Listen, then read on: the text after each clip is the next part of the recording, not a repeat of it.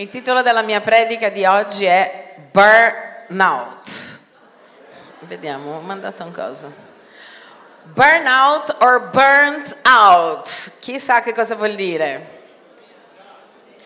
Bruciare e bruciato vuol dire. Esiste però una sindrome che si chiama la sindrome burnout. Chi ha mai sentito parlare? Ecco, chi sa l'inglese? Noi possiamo, invece chi non sa l'inglese, dire la sindrome da ansia da performance. Eh, fate così com'è. Eh, un parolone. E per introdurre questa parola alla luce della parola di Dio, noi abbiamo un video che parla della sindrome di burnout ok? Quindi è una sindrome che ti brucia, i bruciati. E voglio farvelo vedere.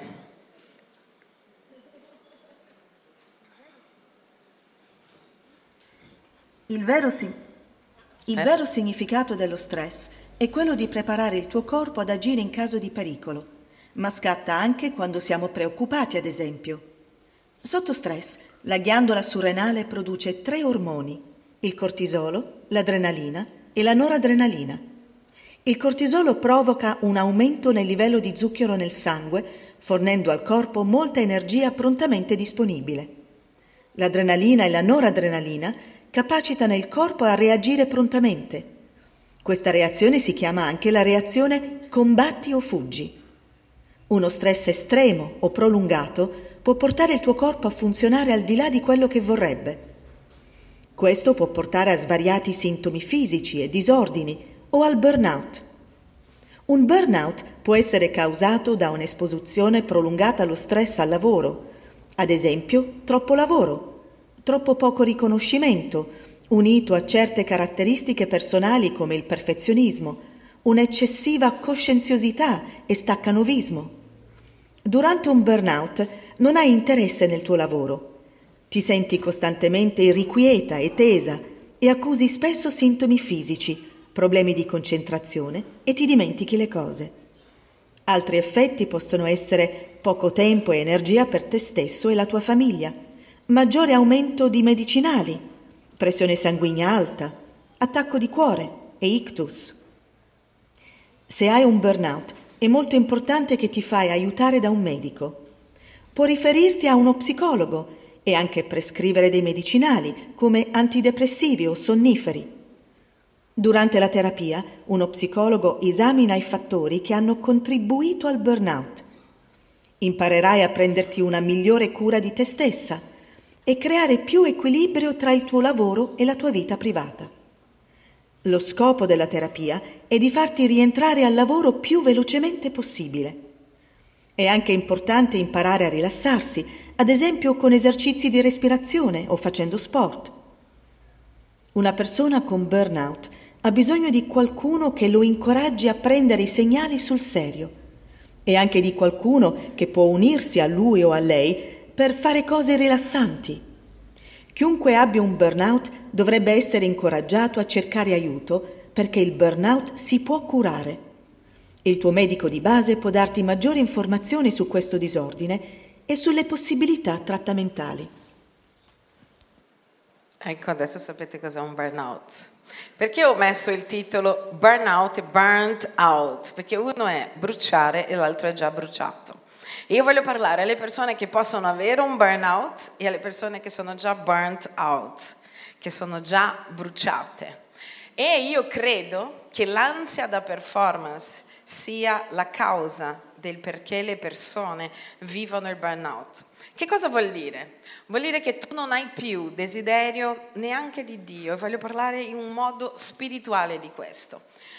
Magari tu vieni alla presenza di Dio, la Bibbia chiamerà come la mancanza del primo amore, vieni alla presenza di Dio, ascolti la lode e una volta piangevi davanti alla lode, oggi ascolti la lode e dici, bella questa canzone, però non ti tocca più. Una volta ascoltavi la parola di Dio e arrivavi a casa dicendo wow, ho mangiato della parola di Dio. Adesso ascolti la parola di Dio, ma sembra che sia sempre per un'altra persona. ti entra qualcosina, ma a volte non ti entra proprio niente. Ricevi una parola profetica e una volta dicevi wow, ho ricevuto questa parola. Oggi ricevi la parola e non ti vuol dire esattamente niente. E inizi a pensare, chissà se non ho più fede, chissà se sta mancando la fede. Può darsi che tu sia solo lontano da Dio, ma quando tu sei in una situazione così che la Bibbia dirà hai perso il primo amore. Quando noi parliamo della Chiesa che ha perso il primo amore, che Chiesa era? Dai, la Chiesa di? Di Efeso. La chiesa di Efeso è la chiesa alla quale ehm, l'autore Giovanni dice che ha perso il primo amore. Ovviamente era Gesù che stava parlando e lui stava solo scrivendo, eccetera. Parla di una chiesa. Com'era la chiesa di Efeso? Era una chiesa che faceva tante cose. Cos'è che faceva? Tante cose. E Dio fa un elenco parlando di questa chiesa e gli dice guarda sei brava in tutto, fai tutto bene, lavori bene, sei eccellente. Dice però ho una cosa contro di te. E ve lo ricordate? E qual era? Che hai perso il primo amore. Quando noi parliamo di primo amore, il primo amore è un amore un po' quasi adolescenziale, è un amore pieno di passione. Chi ha vissuto il primo amore? Tutti i normali dicono amen che è quell'amore innocente che ha voglia di fare, è quello che oggi porta i nostri ragazzi a non riuscire a staccarsi durante il gospel del loro cellulare. Che tu sei lì che stai parlando di Gesù e da un tratto vedi la persona così. Ha detto che mi vuole bene. Anch'io gli ho mandato un cuoricino. Mi ha mandato una faccina. Dura tutto il gospel, eh, perché continua così, coricino, faccina, faccina, coricino, sorriso, coricino, coricino, vari coricini con fleccine. Avete presente quando una persona ti manda un messaggio e tu rispondi con una faccina, quasi come per dire non ho tempo, grazie, più o meno così, e quello continua a mandare un altro e tu mandi un altro e poi non finisce più le faccine? Ecco, più o meno così. Quindi sta parlando di un amore adolescenziale, un amore che era così, dava tutto per Dio. La chiesa di Efeso era quella chiesa che dava così tanto per Dio, una chiesa così innamorata di Gesù, che poi ha incominciato a entrare nell'ansia da performance, cioè ha incominciato a fare tutto corretto, tutto organizzato, ma si è dimenticata della cosa che contava di più, cioè dell'amore per Gesù. Noi dobbiamo imparare a amare il Signore dell'opera più dell'opera stessa. Amen. Questo per quanto riguarda la Chiesa, ma se noi mettiamo nella vita professionale, è ad esempio quando una persona inizia a lavorare inizia all'inizio è innamorata, è innamorato della moglie, giusto? Ti amo, ci amiamo, usciamo, noi, a noi non succederà, noi non ci separeremo mai. Chi pensa che una persona si sposi per separarsi? Eppure ci sono quasi sette divorzi ogni dieci matrimoni oggi. Chi pensa che quando è lì nell'altare cosa pensi? Noi non cadremo in questo, a noi non succederà. E poi succede perché? Perché invece di conservare il motivo per il quale ti ha fatto sposare, cioè perché vi siete sposati? Infatti uno dice, infatti mi sto domandando ancora oggi, perché l'ho fatto? perché? Ti sei sposato pensando, va bene, che bello, avremo dei bambini, non dormiremo la notte, poi loro cresceranno e non dormiremo la notte pensando che vanno a scuola e magari poi c'è un pedofilo, poi magari c'è qualcuno che li picchia. No, allora quando cresci, quando cresci, oddio con chi esci, si fa le cane, allora torna alle tre del mattino, poi va all'università, oddio non ho i soldi per l'università e poi trova il fidanzato o la fidanzata, è giusto o sbagliato, è giusto o sbagliato. È per questo? Uno dice, ciao che bello, Cos'è che ti spinge? Cos'è che spinge Dio a volerci bene anche se noi... Perché Dio non desiste di noi?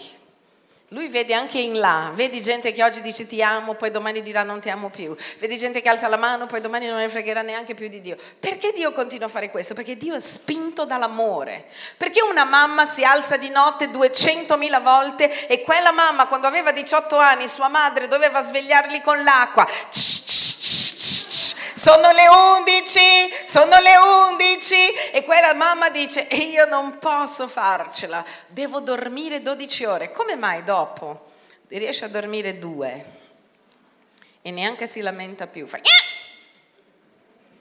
come mai quella si svegliava solo con i cannoni e oggi si sveglia da sola? Cos'è che motiva? Cos'è che ci motiva a fare tutte queste cose? L'amore. L'amore è ciò che ci motiva. Cos'è che motiva due ragazzi a dire io voglio vivere tutta la vita con te? È l'idea che avremo una casa? No, è l'idea che faremo delle vacanze? È l'idea che dovremo lavorare tutte e due, mamma e papà non ci daranno più i soldi e quindi dovremo far quadrare l'affitto? Cos'è che ci spinge? Ma nessuno pensa a queste cose. Tutti pensano a cosa? La mia vita sarà sempre only you. Noi due che arriviamo a casa e ci baciamo.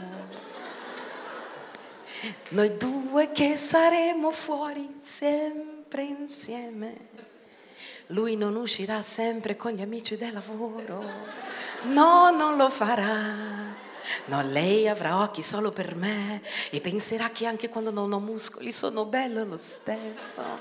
E lei, la mia, lei, la voglio tanto. È così. E uno a un certo punto pensa così perché è portato dall'amore. E cos'è che succede quando questo livello di amore viene meno? Ma sono le nove, è la quarta volta in questa settimana che torni alle nove. Sì, vabbè, ma c'ho da lavorare. E sei un po' ingrassato, eh? Eh, vogliamo parlare di te, che ti sei sposato e mi hai detto, io non avrò mai la pancia.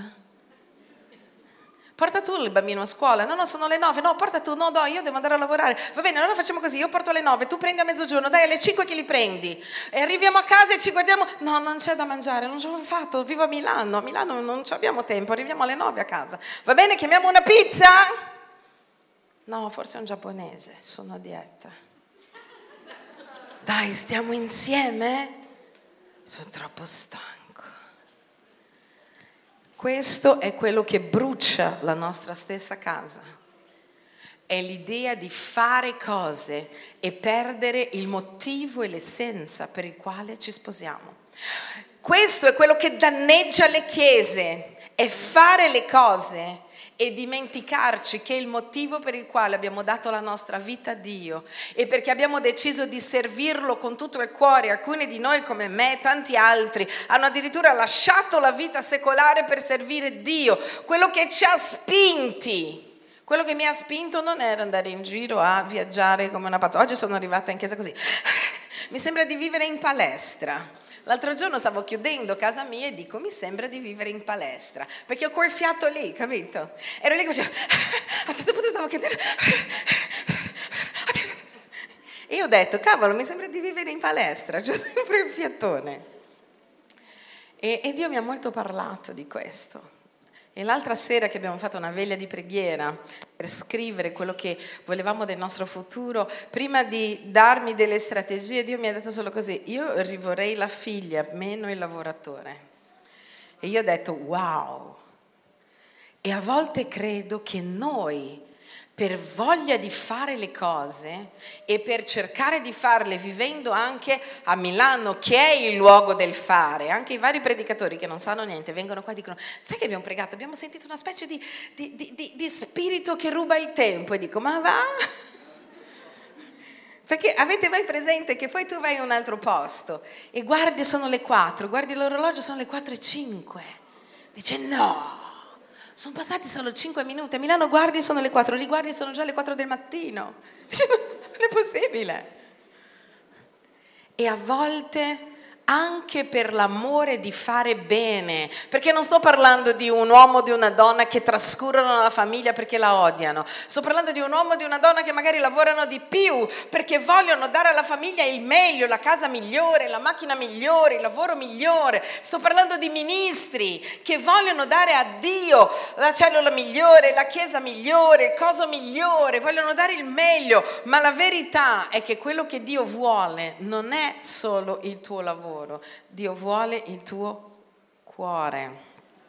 Voglio leggere un passaggio con voi in Luca 10, capitolo, capitolo 10, verso 38 e 42, e dice così.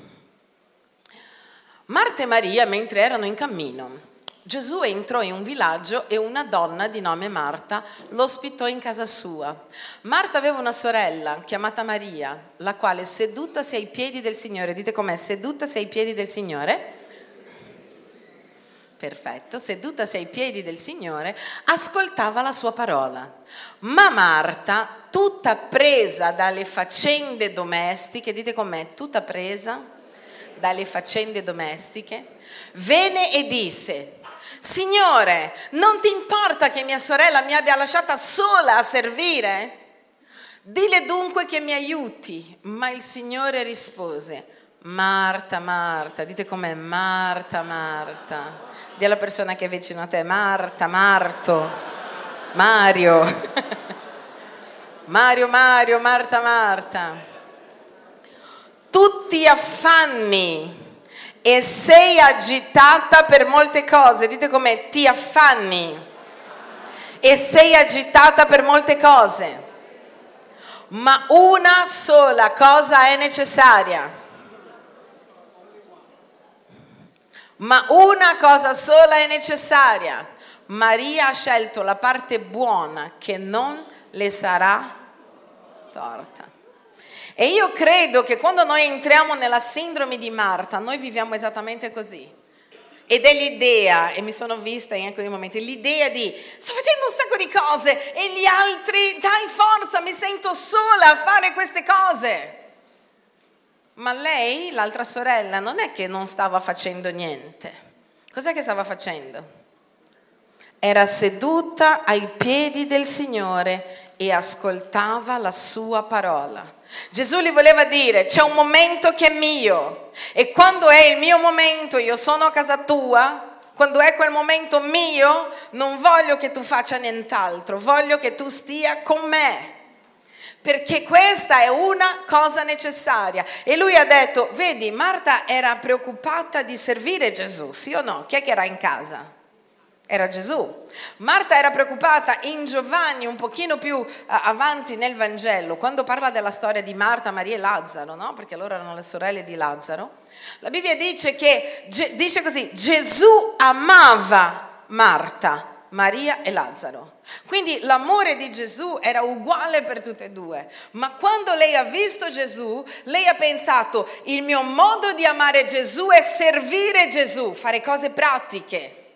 E non è una cosa brutta, ma se noi dobbiamo scegliere tra una cosa e l'altra, Gesù dice che la più necessaria, l'unica cosa necessaria, non è tanto quanto noi lo serviamo. Lui non ha disdegnato il suo servizio.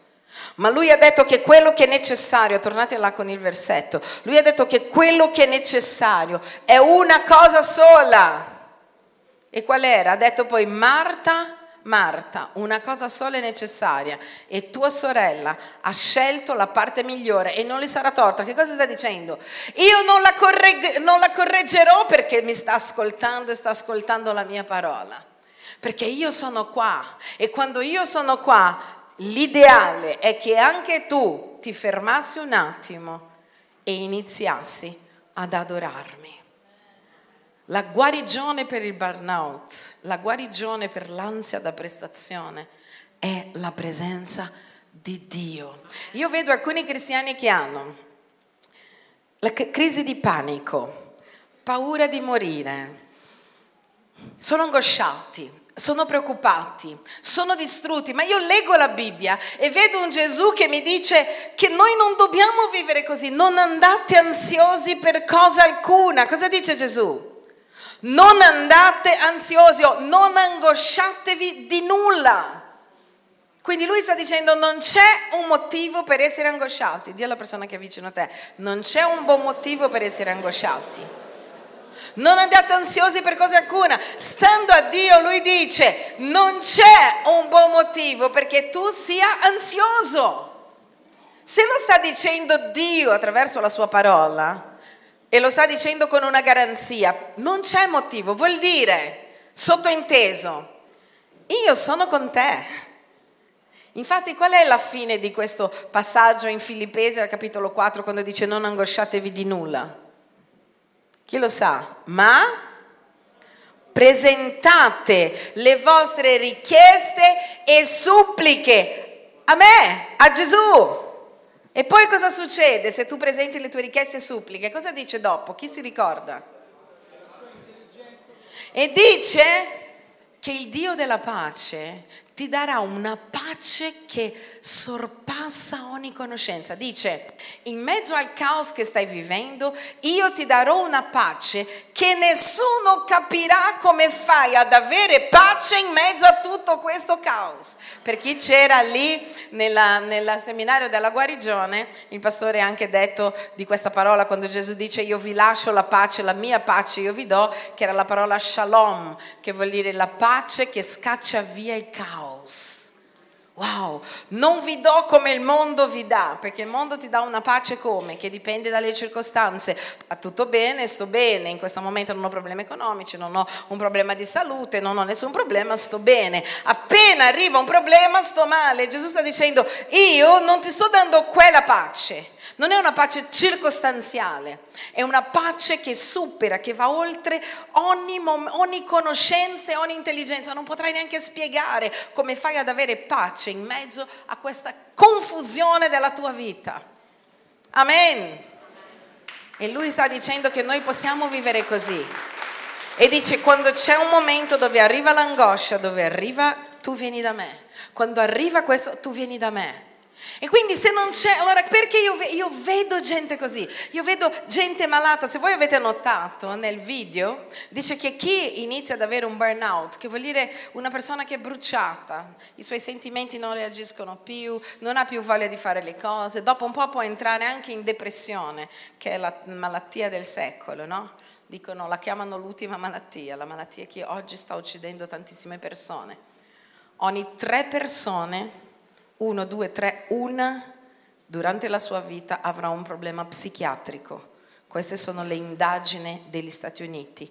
Ogni tre di noi, cioè un terzo della Chiesa, inizierà ad avere questo, tic nervosi, problemi psichiatrici. E noi vogliamo dire no, perché noi conosciamo il Signore Gesù, manca fiducia. E uno dice ma perché manca fiducia se io vengo in chiesa la domenica? Perché manca fiducia se io vado in cellula? Perché manca fiducia se io lavoro nel sociale, in missione possibile, nel teatro e dovunque vuoi, nella lode? Perché? Perché io sono così se io faccio cose per Dio? Perché quello che guarisce il tuo cuore non è fare cose per Dio, è stare con Lui.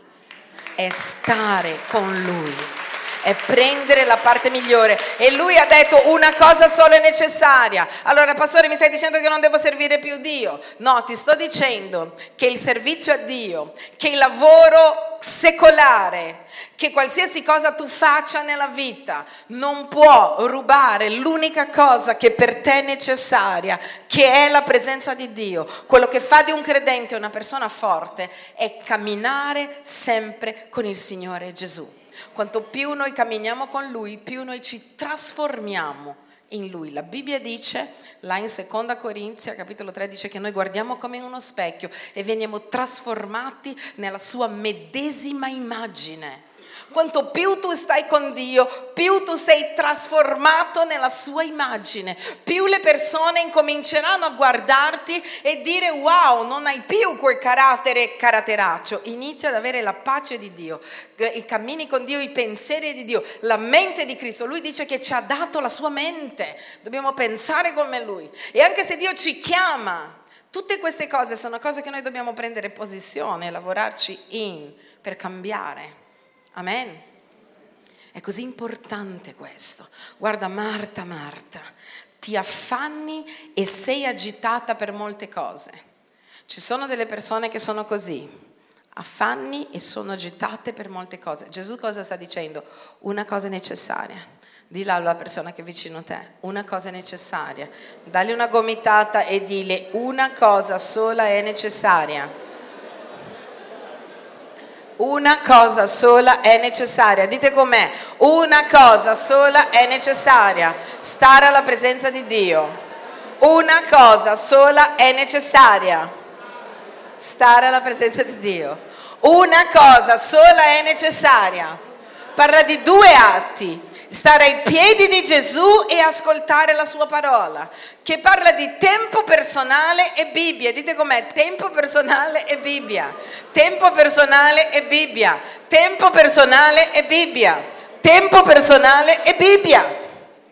E quanto più tu stai con Dio, più sei trasformato da Dio. Chi lo sa che quando noi passiamo del tempo, molto tempo con qualcuno, la persona che ha la personalità più forte tende a influenzarci? Chi lo sa? Chi sa che tutti noi siamo influenzabili? Tutti!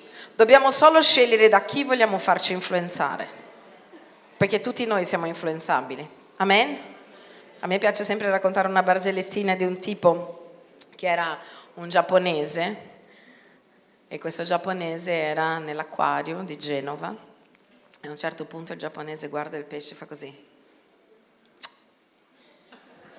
E il pesce fa. E il giapponese fa. E il pesce fa. Allora passa un carabiniere, guarda e dice, ma lei come fa a fare questa cosa? È incredibile! E lui guarda e dice, mente più grande domina mente più piccola. E lui guarda e dice, hmm. E il giapponese va a fare il suo giro, fa un giro e torna e vede il carabiniere nello stesso punto dove l'aveva lasciato, che è così.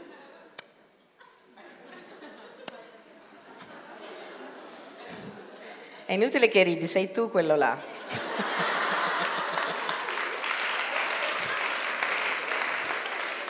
Quando noi passiamo tempo con Dio, Lui è la mente più grande che domina la mente più piccola. E noi cominciamo a fare quello che Lui vuole che noi facciamo. E noi cominciamo ad essere trasformati nella sua medesima immagine. E questa è la parte meravigliosa.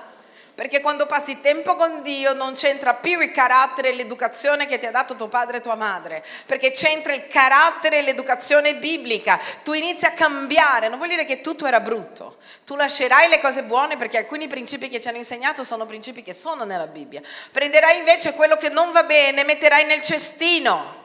Hai presente? Quando tu vieni a un gospel, senza che te ne accorgi, il tuo cervello prende alcune cose e sposta nel cestino. Shh e quello spazio vuoto viene riempito dalla presenza di Dio, dalla parola di Dio e noi incominciamo a pensare come Dio pensa, guardando la sua parola. E se noi siamo così stressati è perché stiamo facendo le scelte sbagliate. Dobbiamo scegliere anche di guadagnare di meno per avere più tempo di qualità e per divertirci nella unica vita che Dio ci ha dato. Amen. Ti devi divertire mentre lo servi, ti devi divertire mentre lavori, ti devi divertire con la tua famiglia perché la vita cristiana è la vita più divertente del mondo. E non può essere che noi che lo conosciamo abbiamo una vita che è solo stressante. Questo dipende da noi. Amen. Ho letto l'altro giorno, credo in Nuova Zelanda, che loro hanno stabilito che nessuno più lavorava il venerdì. E hanno fatto questo per il benessere emotivo della popolazione. E sono stata in Canada e in Canada a mezzogiorno del venerdì loro finivano di lavorare. Hanno scelto di fare questo per il benessere della popolazione, perché la gente non stava riuscendo a, a organizzare i loro tempi. Dobbiamo avere dei tempi con i nostri figli per buttarci sul tappeto e giocare con loro. Dobbiamo avere del tempo con i nostri mariti, con le nostre mogli, con la nostra famiglia per fare un bel viaggetto e non fare un bel niente. Dobbiamo avere dei momenti di stacco per poter poi, vedete cosa diceva? Chi si ricorda cosa diceva lì? Guarire del burnout è molto importante, si può guarire. E lo scopo è, chi si ricorda del video? Tornare velocemente al lavoro. Se noi riusciamo a riposarci, e non dico solo riposarci di prendere un fine settimana, chissà che c'è gente che prende un fine settimana ma non è riposato. Perché? Prima perché sei lì, vediamo, vediamo cosa ha detto, e rispondi tutte le cose. Prima perché poi tutta la gente, anche quando sa, perché succede con me che il tuo giorno è libero, ti dicono no, era solo questa cosa, era urgente. Non è mai urgente. Veramente, pastore, questo lo devi vedere perché è urgente. Dico, vabbè, c'ho un giorno, non ho fatto libero neanche in dieci, un giorno, è urgente. Parlo con la persona, non è urgente. E dico, ma non era urgente. Era urgente per la sua ansia che non riusciva a aspettare l'altro giorno. Perché l'ansia fa in modo, perché sapete che l'ansiotico sta meglio quando fa le cose, no? Ha ansia di essere malato, il, e allora cosa fa? Va in mille medici, è ipocondriaco, va in mille medici e si sente meglio. È il decimo medico che dice che non ho niente. Ok, forse non ho niente, mi sento meglio. L'ansiotico ha bisogno, l'ansiotico metti l'ansia su di te, tu che eri tranquillo, eri sereno, e dice sì, vabbè, forse riusciamo a pagare questa bolletta. Sei convinto? Perché io penso che non riusciamo. Io non lo so se lo possiamo fare. E tu che eri convinto, inizi a dire, oddio, forse ha ragione, oddio, oddio, oddio. È là dove noi, mente più grande in Cristo Gesù, dobbiamo dominare la situazione. Noi siamo chiamati ad essere persone. Beati, cosa dice la Bibbia? Beati i portatori di pace. Perché?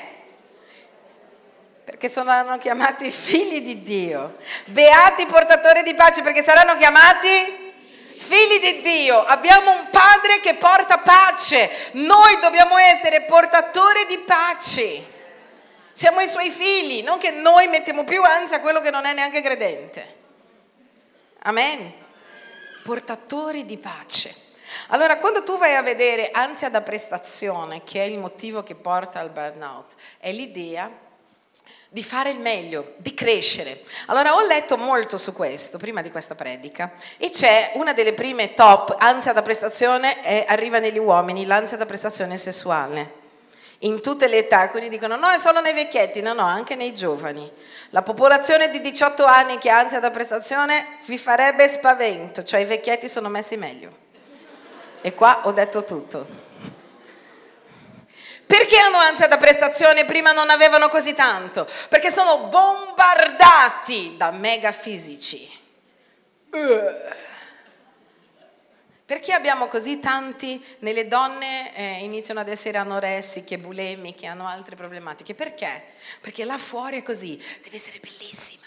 Allora noi vediamo le modelle e sembrano perfette. Chissà che sono tutte ritoccate, chi lo sa? Sapete, adesso in Francia quando una foto è ritoccata è d'obbligo che metta così, foto ritoccata. Perché stava creando un problema di anoressia e di bulimia assurdo. Sono belle, certo che sono belle, ma quella senza neanche una ruga, neanche una cellulite. Il pastore Steffi anni fa ci ha fatto vedere perché lei faceva la correzione alla foto delle modelle. Finivano le sfilate, tutti i correttori di fotografia vanno a New York a far sì che la modella diventi modella togliamo un po' i fianchi e tu vedi e inizi a dire io faccio un sacco di ginnastiche pure qua guarda mi rimani solo. Devi fare una foto mandare al pastore Steffi che te la correggi facile se anche tu sarai così perfetta, non è meravigliosa? Siamo bombardati da tu devi essere il migliore, tu vai su internet e ci sono tutti i corsi, come essere migliore, come migliorarsi, come essere il più bravo, come essere il più ricco, come motivarsi, come fare. E tu a un certo punto dici, ma io non riesco a motivarmi così tanto. A me è piaciuto molto, ma molto il seminario di guarigione, per alcuni motivi. Prima perché sono stata vicino a Chris Gore e poi perché ho visto questo uomo che Dio usa di sicuro per pregare per la guarigione debole. Cioè non mangia niente, perché sono ciliaco e prega per la guarigione e gli altri guariscono, ma lui no. Cose di Dio. Arriva e mi fa vedere la foto di sua figlia che da 22 anni nasce con una malformazione, da 22 anni lui la controlla dal cellulare. E dico, non ti metti imbarazzo pregare per tutti gli ammalati e avere una figlia che invece non guarisce? E lui dice, preferisco tenere gli occhi su ciò che Dio dice che invece farmi delle domande. Non posso capire, alcune persone guariscono nelle mie mani. Io prego per la gente, vedo che eppure ho a casa una ragazza così. E io vedevo lui che non mangiava niente, tu che controllava tutto e mi faceva ridere perché dicevo sì Signore, è, de- è nella nostra debolezza che la tua potenza si fa perfetta. Ed è proprio così. E noi dobbiamo è vero, quando noi predichiamo, noi raccontiamo anche le nostre vittorie. Forse dobbiamo raccontare che prima di arrivare alla vittoria c'è sempre una battaglia, una guerra. Alla fine noi saremo più che vincitori, ma tra qua e qua a volte dobbiamo combattere, a volte siamo deboli, a volte siamo disperati, a volte sbagliamo, ma abbiamo l'amore e la grazia di Dio. Per questo take it easy, be happy. Prendiamola con comodo. Amen. Io vedo anche in chiesa alcuni che poi dicono, oddio, oddio c'è la cellula, non so se voglio più guidare una cellula. Perché quella persona non ha più il piacere di avere gente a casa sua, far da mangiare? Ci sono delle cellule dove uno dice conto i giorni per andare in quella riunione, perché è bella, si mangia insieme, si sta insieme, si parla di Dio. E uno dice no, un'ora è troppo poco, invece ci sono altri che dicono ah, devo andare in cellula ansia da prestazione. La mia cellula non cresce. Ho sentito di una che hanno 20 persone. Io evangelizzo tutti, ho sempre uno. E gioisci con quell'uno.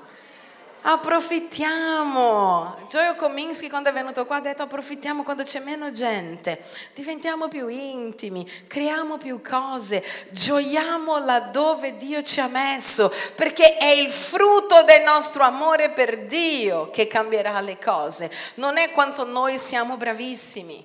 Amen.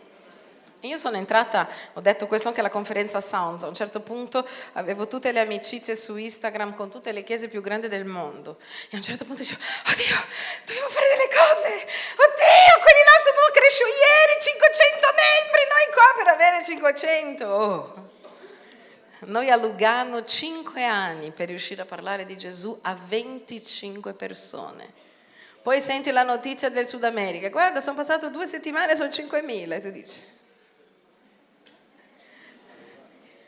Ogni luogo è un luogo, ogni popolo è un popolo. L'Italia è diversa anche tra nord e centro e sud. L'importante è che noi possiamo divertirci con Dio, dove Lui ci ha piantati, cercare la sua presenza, fare tutto ciò che è buono e giusto, senza cercare di paragonarci con nessuno. Amen.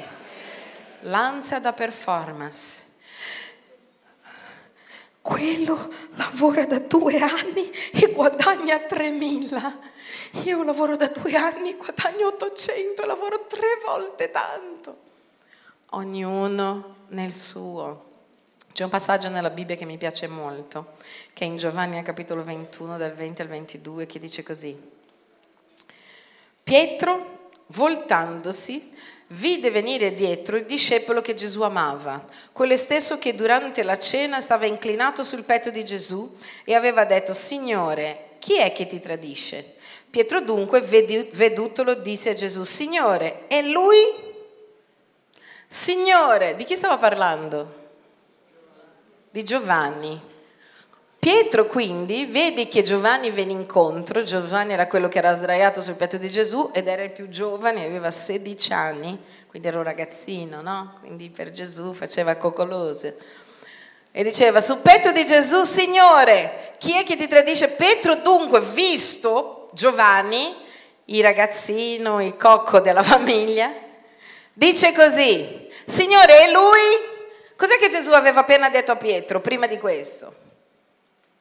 Stava domandando a Pietro, mi vuoi bene, non mi vuoi bene, mi vuoi bene, non mi vuoi bene. Poi ha detto, Pietro, arriverà un momento dove tu non ti cingerai più la veste, non riuscirai neanche, faranno per te. Stava parlando del modo come doveva morire. In poche parole, un pochino prima, Gesù ha detto a Pietro, Pietro, morirai martire. martire. Allora vedi correre Giovanni, dice, ok, Gesù ha detto che io morirò per lui. Arriva Giovanni e dice, ma è quello che si sdraia sul tuo petto, il ragazzino, il piccoletto, che fine farà? Eh? Io devo morire. Ok, va bene, ma il piccoletto? E Gesù cosa gli dice? No, tranquillo, anche il piccoletto, vedrà che succederà qualcosa. Gesù gli dice, guarda, se voglio che rimanga finché io venga, che ti importa? Dio va bene, io ti servo in questo modo, io do la vita e quello che viene in chiesa gli va tutto bene a lui. Perché solo a me ce l'hai con me? E Gesù risponde, a te che ti importa? Dì alla persona che è vicino a te, a te che ti importa?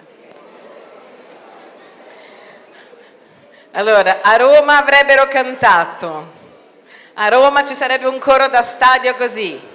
Ma che ce frega, ma che ce importa. Ecco, più o meno. Se eravamo a Roma finivano lì, no? Che ti importa? Tu seguimi, io non sto parlando degli altri Pietro, io sto parlando di te. Smetti di avere gli occhi sull'altro, smetti di essere invidioso dell'altro, non sto parlando dell'altro, sto parlando di te e tu morirai martire. Questo è il tuo futuro, il tuo destino e l'altro non ti importa. Amen. Sapete, ogni persona, ogni chiesa, ogni famiglia, ognuno ha la sua chiamata e se tu vuoi essere una persona di successo, devi adempiere la chiamata di Dio. Se ad esempio tu fai così, io voglio avere una chiesa di 5 milioni, 5 mila. E se la volontà di Dio è che tu non faccia pastore? Anche se avrai una chiesa grande, non starai adempiendo la volontà di Dio. Io invece voglio, voglio fare il missionario, adesso io vado. E se la volontà di Dio invece che fare la missionaria è fare la mamma e fare dei tuoi figli come la madre di John Wesley che ha creato dei mostri per il Vangelo, smetti di guardare l'altro. Se c'è una cosa che crea l'ansia da prestazione nella vita degli uomini, ad esempio, perché hanno questa ansia da prestazione nel sesso? Perché è così. Quello è grande, quello è bello, quello è così, quello è così, e, e tutti i commenti. Le donne la stessa cosa, smettiamo di guardare gli altri. L'unica gara che dobbiamo fare è con noi stessi. Devi battere i tuoi tempi, non quelli degli altri. Amen. Io ho fatto nuoto, quando tu fai nuoto, questa è la legge del nuoto. Nel nuoto tu non batti i tempi degli altri, tu batti i tuoi. Anche se tu hai dei record mondiali, quelli non sono i tuoi parametri. I tuoi parametri sono che se tu nuoti a una velocità, il tuo unico obiettivo è battere la tua stessa velocità. E quando tu aprirai gli occhi e hai continuato a battere la tua velocità, può darsi che diventi campione del mondo. Quando stai nuotando non puoi guardare se l'altro sta vincendo, perché viaggi meno veloce. Ogni volta che nuoti e fai così per vedere dove l'altro, tu perdi dei secondi. Vuol dire, io vado dritto per la strada che Dio mi ha messo e controllo se mi sto, mentre sto servendo Dio, divertendomi alla sua presenza. Dì alla persona che è vicino a te, devi divertirti deve avere tempo per fare questo. E non basta il fine settimana. La pace di Dio deve essere qua dentro, guardami bene, la pace di Dio deve essere qua dentro. E come faccio ad avere la pace di Dio che è qua dentro? Come faccio ad avere la pace di Dio? Passo del tempo con Lui, sto alla sua presenza metto la musica, metti quello che ti pare, parla con lui, Dio è tra me e te. Lui ha detto di venire, venite a me voi tutti che siete faticati, stanchi, oppressi, e io vi libererò. E dice imparate da me, guarda il primo passaggio. Lei era lì ai suoi piedi che ascoltava quello che Gesù dice. Lui dice, imparate da me che sono mansueto e umile di cuore. Tu hai mai visto Gesù che diceva, vediamo quanti discepoli abbiamo, ok? Quanti ne abbiamo? 120. Dai ragazzi, battiamo la meta, 120, andiamo a 200, forza, forza, forza. Chi ha mai visto Gesù fare questo? Io ho visto Gesù fare il contrario, guarda cosa ho visto fare Gesù. A un certo punto lui predica la parola di Dio e aveva oltre ai suoi discepoli un sacco di gente che lo stava seguendo. E lui dice una cosa molto dura, dice alcuni sono eunuchi per il regno dei cieli, alcuni saranno separati solo per Dio, alcuni vivranno una vita radicale. E la Bibbia dice così, il discorso era così duro da ascoltare che la moltitudine se n'è andata a gambe levate. E non è che Gesù, e noi vediamo nella Bibbia Gesù che dice ragazzi, cambierò predica, dirò che Dio vi ama, tornate. perso due miracoli per portarvi qua. Ho dovuto moltiplicare un sacco di pani e pesci. Dove siete? Ma la Bibbia dice che lui guarda verso i suoi discepoli e dice così, volete andare via anche voi? Volete, aveva l'ansia da performance? Voglio tanta gente che mi segua? No, perché l'obiettivo di Gesù non era avere una moltitudine che lo seguiva, perché lui sapeva che questo nel tempo sarebbe successo. Era la promessa di Dio in Isaia 53 che diceva che a lui gli sarebbe data una generazione intera. Lui sapeva, dopo di lui, una generazione intera, lui lo sapeva già. La parola di Dio non ha bisogno delle circostanze favorevoli. Quando Dio ha detto una cosa, Dio farà quella cosa con o senza circostanze favorevoli. E se tu cercherai di creare le circostanze favorevoli, sbaglierai. Guarda la storia di Sara. Dio arriva da Abramo e gli dice Abramo, io ti darò una discendenza, guarda le stelle del cielo, la sabbia del mare, la tua discendenza sarà gigante, sarà bellissima. Io ti darò una moltitudine. E lui dice, Signore, ho solo un servo che ha partorito a casa mia, quello sarà il mio discendente, non posso avere figli. E lui dice, non sarà il tuo servo il tuo discendente, io ti darò una discendenza, verrà da te. E stava dicendo, verrà da te e di tua moglie. Passa un po' di tempo, passa una decina d'anni dove loro vivono in quel paese più o meno dieci anni e lei non rimane incinta. E allora lei cosa pensa? Forse Dio voleva dire diversamente. Cerca di dare una mano a Dio. Dio è la persona che è vicino a te. Dio non ha bisogno che tu gli dia una mano. La sua parola sarà portata a compimento senza di te. Se lui l'ha detto, lui lo farà. E guarda cosa dice. A un certo punto, là nel libro della Genesi, dirà così nel verso, capitolo 16, dal verso 1 al 3. Or Sara, moglie di Abramo, non gli aveva dato figli, ma aveva una serva egiziana di nome Agar. Sarai disse ad Abramo, ecco il Signore mi ha fatta sterile, ti prego, va dalla mia serva, forse avrò dei figli da lei. E Abramo diede ascolto alla voce di Sarai. Così dopo dieci anni di residenza di Abramo nel paese di Canaan, Sara, moglie di Abramo, prese la sua serva Agar, l'egiziana, e la dedi per moglie ad Abramo. Abramo, il Signore ha detto che saremmo rimasti incinte, Abramo, guardaci. Cioè io quando è nato Ismaele, Abramo aveva 86 anni, quindi aveva 85. Io mi immagino, lei era un pochino più giovane, perché quando lui ha avuto poi Isacco, lui aveva quasi 100 anni, lei aveva 90. Io mi immagino lei che guarda e dice, due vecchiettini dicono, tesoro, guardaci, è tutto caduto qua, non c'è più niente in piedi, sia in te che in me. Siamo, capisci? Forse Dio non voleva dire questo, forse Dio intendeva in un modo diverso, perché all'epoca quando una donna era sterile e aveva la sua eh, serva, poteva fare in modo che il marito stesse con la serva e avrebbe partorito sulle sue gambe, quindi lei si sedeva, la serva si sedeva sopra di lei perché lei avesse la sensazione di avere un figlio e lei ha detto, vuoi vedere che era così? A volte passa del tempo quando Dio ti ha detto qualcosa, non cercare di immaginare diversamente, se Lui l'ha detto, Lui lo farà. Abramo ha detto va bene, se tu pensi che sia così, e ha creato un sacco di guaio nella sua famiglia, perché poi la serva ha deciso di trattarla male, allora lei ha detto vai via di casa, allora il figlio era già grande, allora tutto un caos perché aveva deciso di aiutare Dio. Dio quando dice una cosa la farà. E Dio l'ha fatto per umiliare il suo pensiero, non quando lei aveva un po' meno di 80 che uno dice vabbè, proprio proprio, ma ha fatto quasi 15 anni dopo. Cioè pensa, erano passati già 10 dalla promessa. Dice da 10 anni non era successo niente. Ma la Bibbia dice che lui aveva 86 e quando nasce Isacco lui aveva 100, quindi facciamo i conti. Aveva 76 prima della promessa. Sono passati più o meno 25 anni e io a volte mi domando e dico, Signore, perché non l'hai fatto subito? Perché Dio non voleva che ci fosse neanche una possibilità naturale. Lui voleva che quello che era caduto fosse morto. per dire che lui può risuscitare i morti, lui può fare quello che lui vuole e se Dio l'ha detto, Dio lo farà. Amen. Quindi è inutile che diciamo, allora forse devo creare le circostanze migliori, allora, allora non lo so, devo lavorare di più, lavoro 12 ore, devo lavorare 15, faccio 20 viaggi, devo fare 25. No!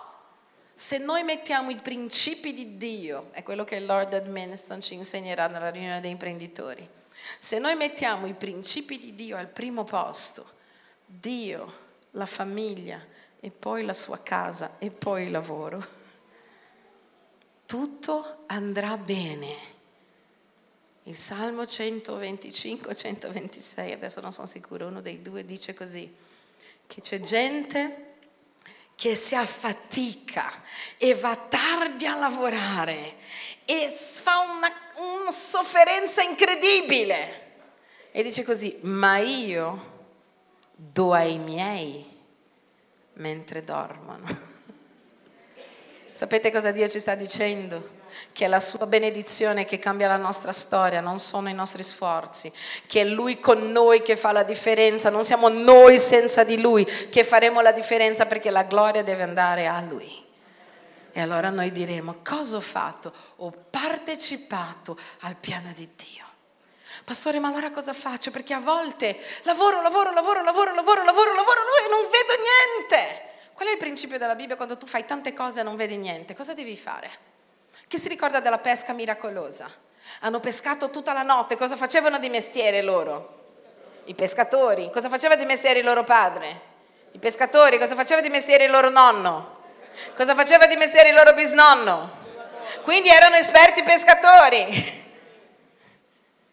C'è una barzellettina di un, di un pinguino, no? Che il pinguino guarda il papà e dice, senti papà, ma io sono un pinguino? E il papà dice, certo che sei un pinguino. Ah, senti mamma, ma io sono un pinguino? Certo che sei un pinguino. Ah, va via. Torna. Senti papà, ma sei sicuro che sono un pinguino? Senti, tu sei un pinguino, io sono un pinguino, la mamma è un pinguino, la nonna era un pinguino. Ah. Torna. Ma sei convinto, convinto? Senti, io sono un pinguino, tu sei un pinguino, la mamma è un pinguino, la nonna è un pinguino, la bisogna... Eravamo tutti pinguini, sei un pinguino. Ma allora perché ho così tanto freddo? Comunque, erano tutti pescatori. Arriva uno, non sapevano ancora che era Gesù, sapevano o non sapevano? Non sapevano. Arriva uno, Gesù, figlio del falegname. Cosa faceva Gesù di mestiere? Il falegname. Cosa faceva suo padre? Cosa faceva il suo nonno? Cosa faceva il bisnonno? Arriva un falegname e va davanti a degli esperti pescatori e gli dice ragazzi perché non gettate le reti di lì? Tu cosa diresti? Scusa cosa fai nella vita? Eh? Cos'è, cos'è, che fai? Costruisci le barche. Eh? Quante volte hai pescato? No, perché io il nonno e il bisnonno sono cresciuto pescatore. Lo rispettano solo perché sapevano che lui era un maestro in Israele. Infatti dice maestro, se no gli avrebbero detto. Pairat. Maestro. Abbiamo pescato tutta la notte. La Bibbia dice che stavano già lavando le reti, vuol dire abbiamo finito di pescare. Abbiamo pescato tutta la notte, non abbiamo preso niente. C'erano due barche in quel momento. Dice che Gesù sale su una di loro e dice, dai, torniamo. Io mi immagino, ragazzi, beh, un maestro in Israele, uno che predica la Bibbia, c'era molto rispetto. Va bene, maestro, sulla tua parola getteremo le reti, ma ti avviso che non ci sono pesci. E gettano la rete. Perché quando Dio aprì la bocca, anche quando le circostanze non sono favorevoli, il miracolo avviene. Dio non ha bisogno di circostanze favorevoli, anzi lui ama le circostanze non favorevoli. Lui ama che va tutto male, lui ama che non ci sia niente, lui ama che non ci siano circostanze che ci portano perché allora noi glorificheremo Dio e quello sarà il miracolo. Lui ama l'impossibile. È una possibilità l'impossibile, non è una tragedia. Signore, sulla tua parola getterò le reti. La Bibbia dice che hanno preso così tanti pesci che hanno dovuto chiamare la barca di fianco e condividere i pesci con loro. Quando non sta succedendo niente nella tua vita, tu devi fermarti e ascoltare ciò che Dio dice. Può darsi che tu sia nel lavoro sbagliato, può darsi che stia pescando nel luogo sbagliato, può darsi che hai bisogno di un miracolo, ma devi fermarti e ascoltare quello che dice il maestro. C'è gente che da mille anni un lavoro che non devi essere. Sei affezionato. Per orgoglio non vogliamo lasciare. Può darsi che Dio ti stia dicendo cambia completamente rotta, vai a fare una cosa che non hai mai fatto e lì prospererai. Può darsi che ti stia dicendo basta, a volte sono, è il nostro orgoglio. Quando avevamo un pub, noi abbiamo avuto un pub a Brera, Arriva un momento dove dovevamo venderlo. Io non lo volevo vendere. Spendevamo un sacco di soldi per mantenere quel pub. Abbiamo evangelizzato tanto, era bellissimo. Ma era quel momento. Tutti mi dicevano, mi consigliavano, pastore, è il momento di vendere. Io dicevo, no, sono così affezionata. Mm, per il papele pecore non posso. A un certo punto Dio mi ha detto, lascia e guardate, quando noi abbiamo lasciato, abbiamo trovato questo posto e tutti quei soldi abbiamo dovuto investire qui. A volte noi siamo affezionati a delle idee, dobbiamo ascoltare la voce di Dio quando non c'è niente che si muove. Può succedere che c'è una resistenza spirituale per un po', non può succedere che ci sia una resistenza spirituale per dieci anni. Fermati e ascolta. Magari lui ti dirà vai a fare la pitrice e tu dirai non è possibile. Mi sta dicendo di fare la pitrice. Io non so quello che Dio ti dirà, però io so che sulla sua parola là c'è tanto pesce, là c'è tanta raccolta, là c'è il sovrannaturale su qualsiasi cosa Dio dica nella nostra vita. Amen.